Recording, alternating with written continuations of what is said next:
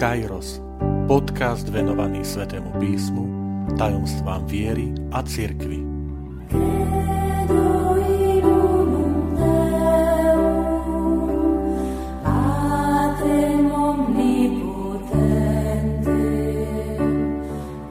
Pedesiatá časť.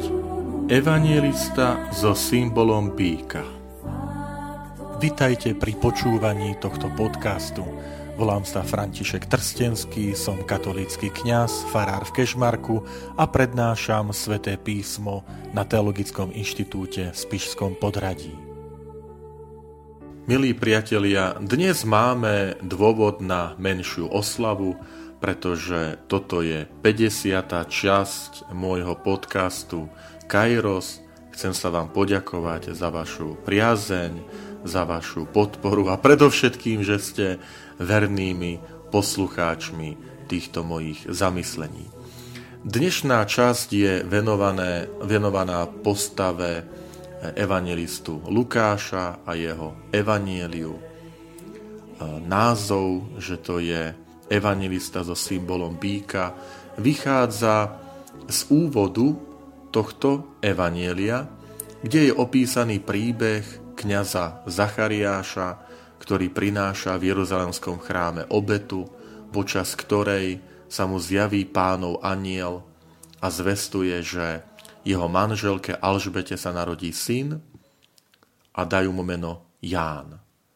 Je to Ján Krstiteľ, pánov predchodca. No a keďže v Jeruzaleme sa prinášali e, obety bíkov, tak práve toto je symbolom evangelistu Lukáša. Jeho sviatok sa slávi 18. októbra.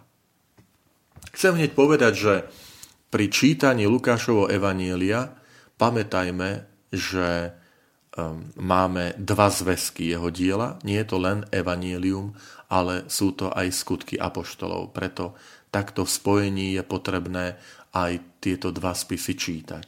Lukáš na novo predstavuje dejiny spásy, ktoré začínajú narodením Jána Krstiteľa, až po definitívny príchod Ježišovej zvesti do srdca vtedajšej mocnosti do Ríma, tak ako je to opísané v skutkoch apoštolov.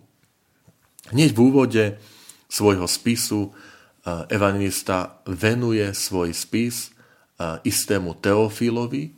Nevieme nič bližšie o tejto postave, ale predpokladáme, že to bol novoobrátenec, pretože e, evangelista hovorí, že napísal tento spis, aby si poznal spolahlivosť učenia, do ktorého ťa zasvetili. Takže Teofil bol novoobrátencom a Lukáš ho chce svojim spisom utvrdiť vo viere, ktorú práve prijal.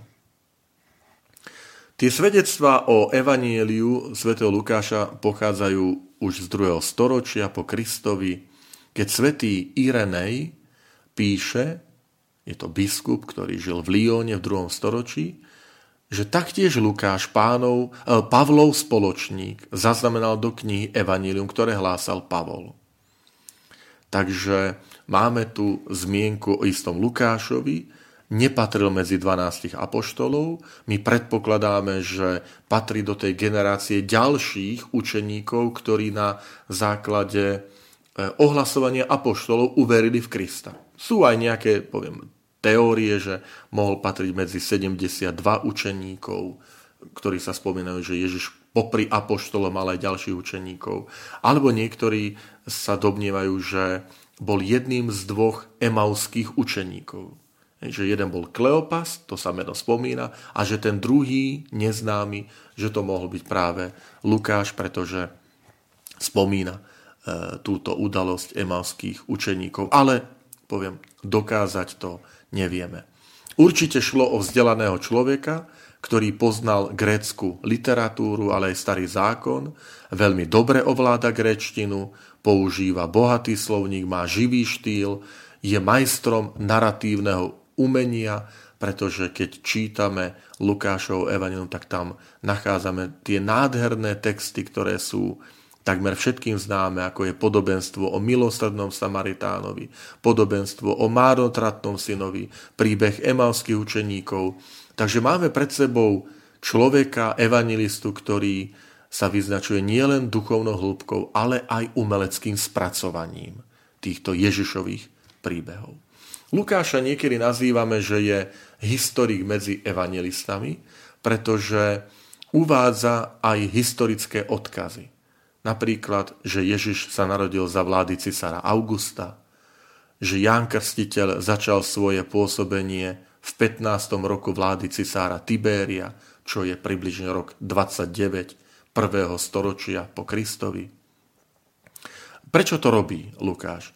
Chce ukázať, že, že Ježišovo posolstvo nie je abstraktnou náukou, ale živým Božím slovom, že v osobe Božieho syna vstúpil Boh do konkrétnych ľudských životov v konkrétnom čase a priestore.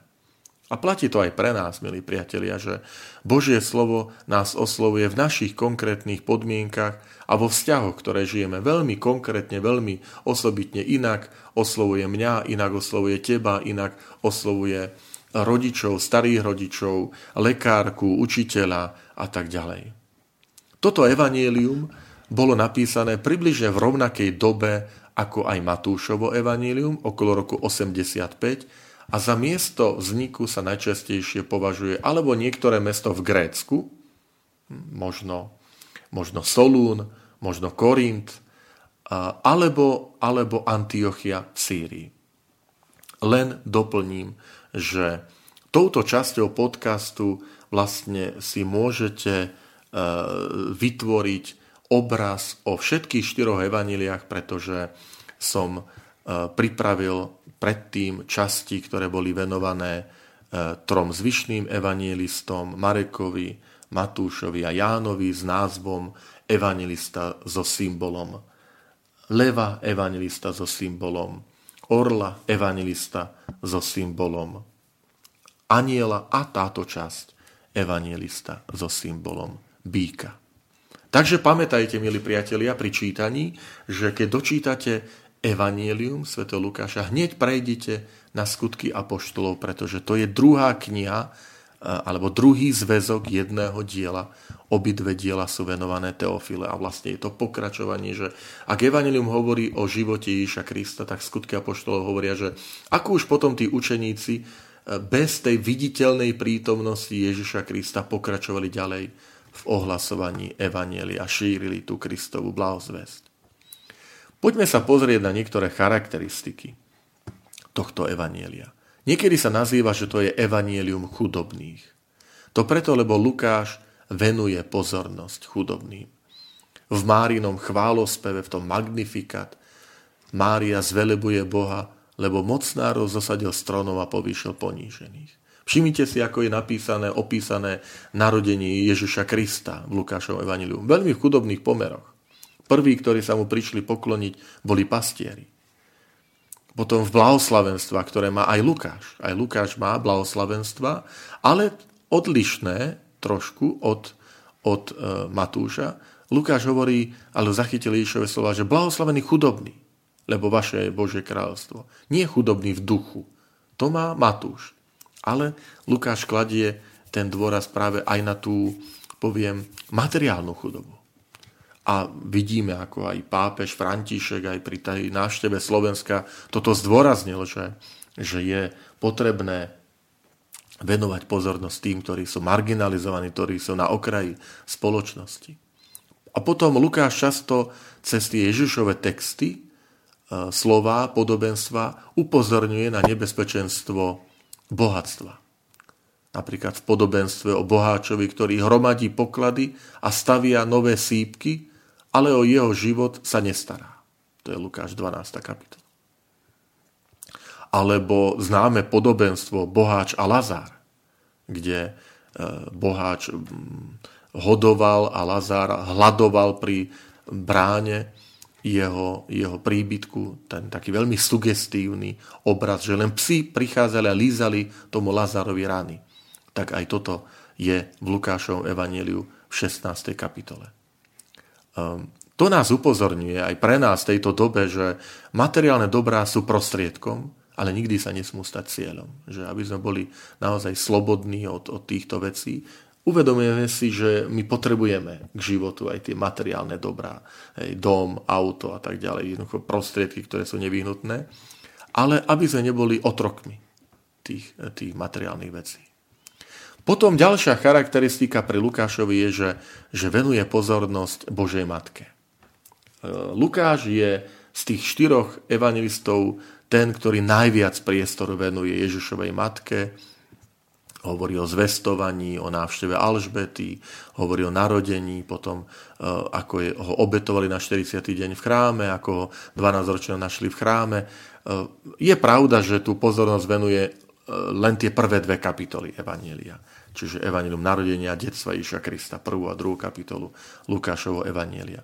Ale možno aj preto, neskôr v tradícii vznikli rôzne legendy Lukášov Evanelia, podľa ktorých namaľoval obraz Ježišovej matky Márie, že Lukáš je ten prvý ikonopisec, ktorý napísal ikonu. Hej. Je to skôr z toho dôvodu, že venuje pozornosť v Evangeliu práve Božej Matke. Povieme, tým svojim zobrazením, tým textom nám ponúkol ten krásny obraz E, Márie z Nazareta. Ale ďalšia vec, ktorá je pekná v tom evaneliu, a všimnite si ju, že Lukáš rád zdôrazňuje, že súčasťou prijatia Ježiša Krista je radosť. Pri narodení e, Zachariáša, e, teda syna Zachariášovho, Jána Krstiteľa, tam tí príbuzní sa zídu a tešili sa spolu s nimi. A takisto aj potom chválospev, ktorý povie Zacharia, že plný radosti. Potom radosť je prítomná, um, keď Zachej sa raduje, keď príde, príjme Ježiša do svojho domu v 19. kapitole, že tam sa píše, že on chytro zišiel z toho planého figovníka a prijal Ježiša s radosťou. Taktiež radosť e, zaznieva v podobenstvách. V 15. kapitole máme tri podobenstva o stratenej ovci, o stratenej drachme, o marotratnom synovi. A všade, v každom z tých troch podobenstiev zaznieva Ježišova myšlienka, že radujte sa, že v nebi bude taká radosť nad jedným hriešnikom, ktorý robí pokánie, ako 99, ktorí nepotrebujú pokánie. A v podobenstve marotratnom synovi ten otec odkazuje tomu staršiemu bratovi, ktorý sa durdí a nechce. On mu hovorí, syn môj, treba sa radovať, treba sa radovať. Viete, priatelia, hovorím to preto, že aj naše kresťanstvo je niekedy také veľmi zamračené, také uhundrané, usťažované. A Lukáš akoby nám znova tak rozjasnil tvár a povedal, toto je evanilium. Veď evanilium v preklade znamená radostná zväzť.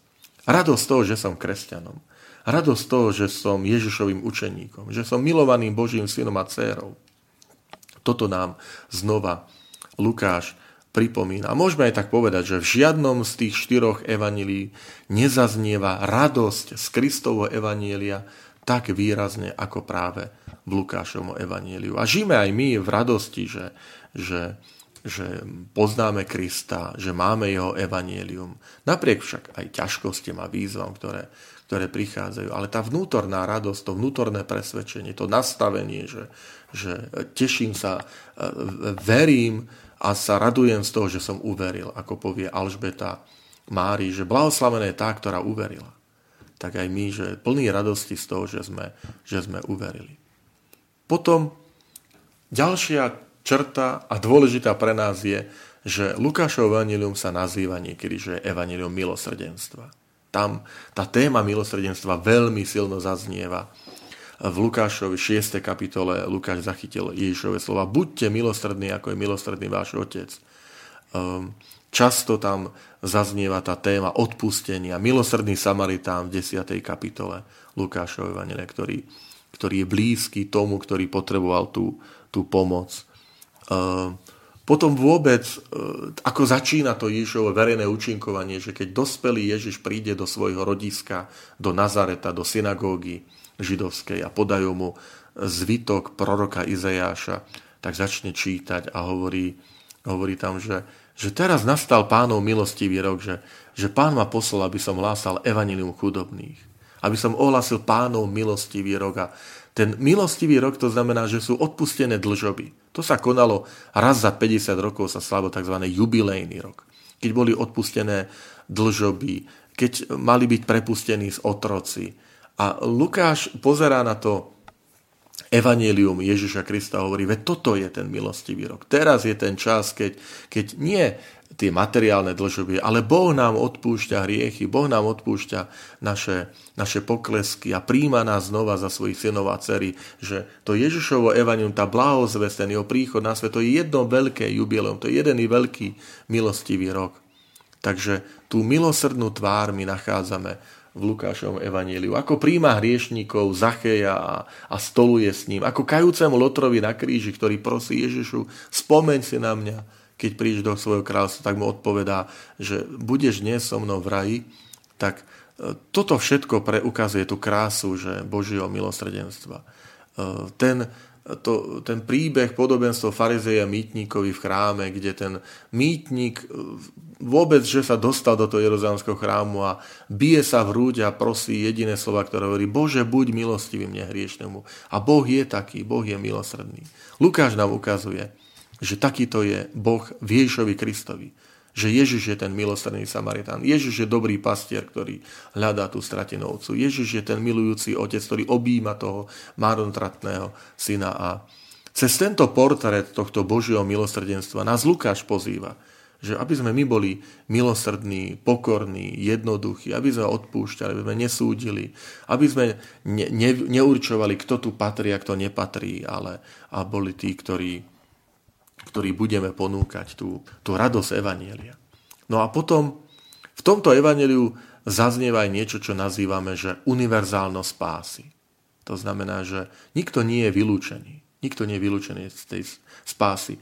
Všimnite si takúto vec, že otvorte si Matúšovo evanilium hneď v úvode, prvú kapitolu a nájdete tam rodokmeň. Rodokmeň Ježiša Krista, ktorý začína Abrahamom. Abraham je pravotec židovského národa. Pochopiteľne, lebo Matúš je ten, ktorý kladie dôraz na to, na to židovstvo, na naplnenie starého zákona. Ale potom si pozrite v 3. kapitole Lukášovo Evanelia rodokmeň a ten ide až k Adamovi. Nekončí pri Abrahamovi, ale Lukáš pokračuje v tom rodokmeni až ku Adamovi, lebo chce ukázať, že Ježiš nie len naplnením prislúbení pre izraelský národ, ale pre celé ľudstvo. Tak ako Adam je otcom celého ľudstva, tak Ježiš je ten, ktorý patrí do toho rodokmene, do toho, do toho ľudského rodu, stal sa človekom, lebo chce spasiť všetkých ľudí. Nikto nie je vylúčený. Potom spomente si na slova chválospevu, ktorý povie Simeon, keď drží to dieťa Ježiša v náručí na 40. deň po narodení. Je to opísané v druhej kapitole. A povie ten svoj chválospev. A tam povie, že, že môžeš ma prepustiť, pane, lebo videl som spásu, a teraz tá dôležité slova. Svetlo na osvietenie pohanov a slavu Izraela tvojho ľudu. Pohania a Izrael. Čiže nie len Izrael vyvolený národ, ale všetci. Každý národ. Mimochodom, Lukášovi vďačíme za tie nádherné chválospevy, ktoré sú súčasťou potom liturgie hodín. Ak ma počúvate, vy, ktorí sa modlievate breviár, túto liturgiu hodín a pozbudzujem vás k tomu však je aj aplikácia do mobilu, ktorá sa dá stiahnuť, breviár, z tých e, breviar.sk, tak vlastne viete, že na radné chvály sa vždy modlívame tento Zachariášov chválospev, ktorý je z Lukášovho Evanelia. Na Vešpery sa modlíme Márin chválospev, ktorý je z Lukášovho Evanelia. A na predspaním, kompletórium, tú, tú modlitbu predspaním sa modlíme tieto slova Simeona, že teraz prepustíš, Pane, svojho služobníka v pokoji, ktorý je z Lukášovho Evanielia. Takže Lukáš je aj taký chválospevec, ktorý nám ukazuje, že nezabudnime aj ďakovať a chváliť pána za tie veľké skutky a znamenia, ktoré, ktoré urobil. Milí priatelia, želám vám radosť, keď otvoríte Lukášovo evanílium a budete čítať to posolstvo Ježiša Krista, ktoré nám, ktoré nám zachoval, tak nech prežívame, nech sa stávame aj my tým teofilom, Teofil, ten, ktorý miluje Boha. Že vďaka jeho evaníliu nech rastieme v láske k Bohu, v láske k blížnemu, v tom žití toho milosrdenstva, ako to vidíme eh, v Ježišovi Kristovi, ktorý je tou tvárou milosrdného Boha Otca.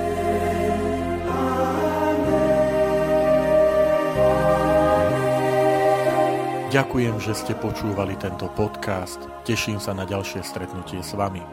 Sledujte naše aktivity na web stránke farnosti Kežmarok www.fara.kezmarok.sk alebo na Facebooku farnosti Kežmarok.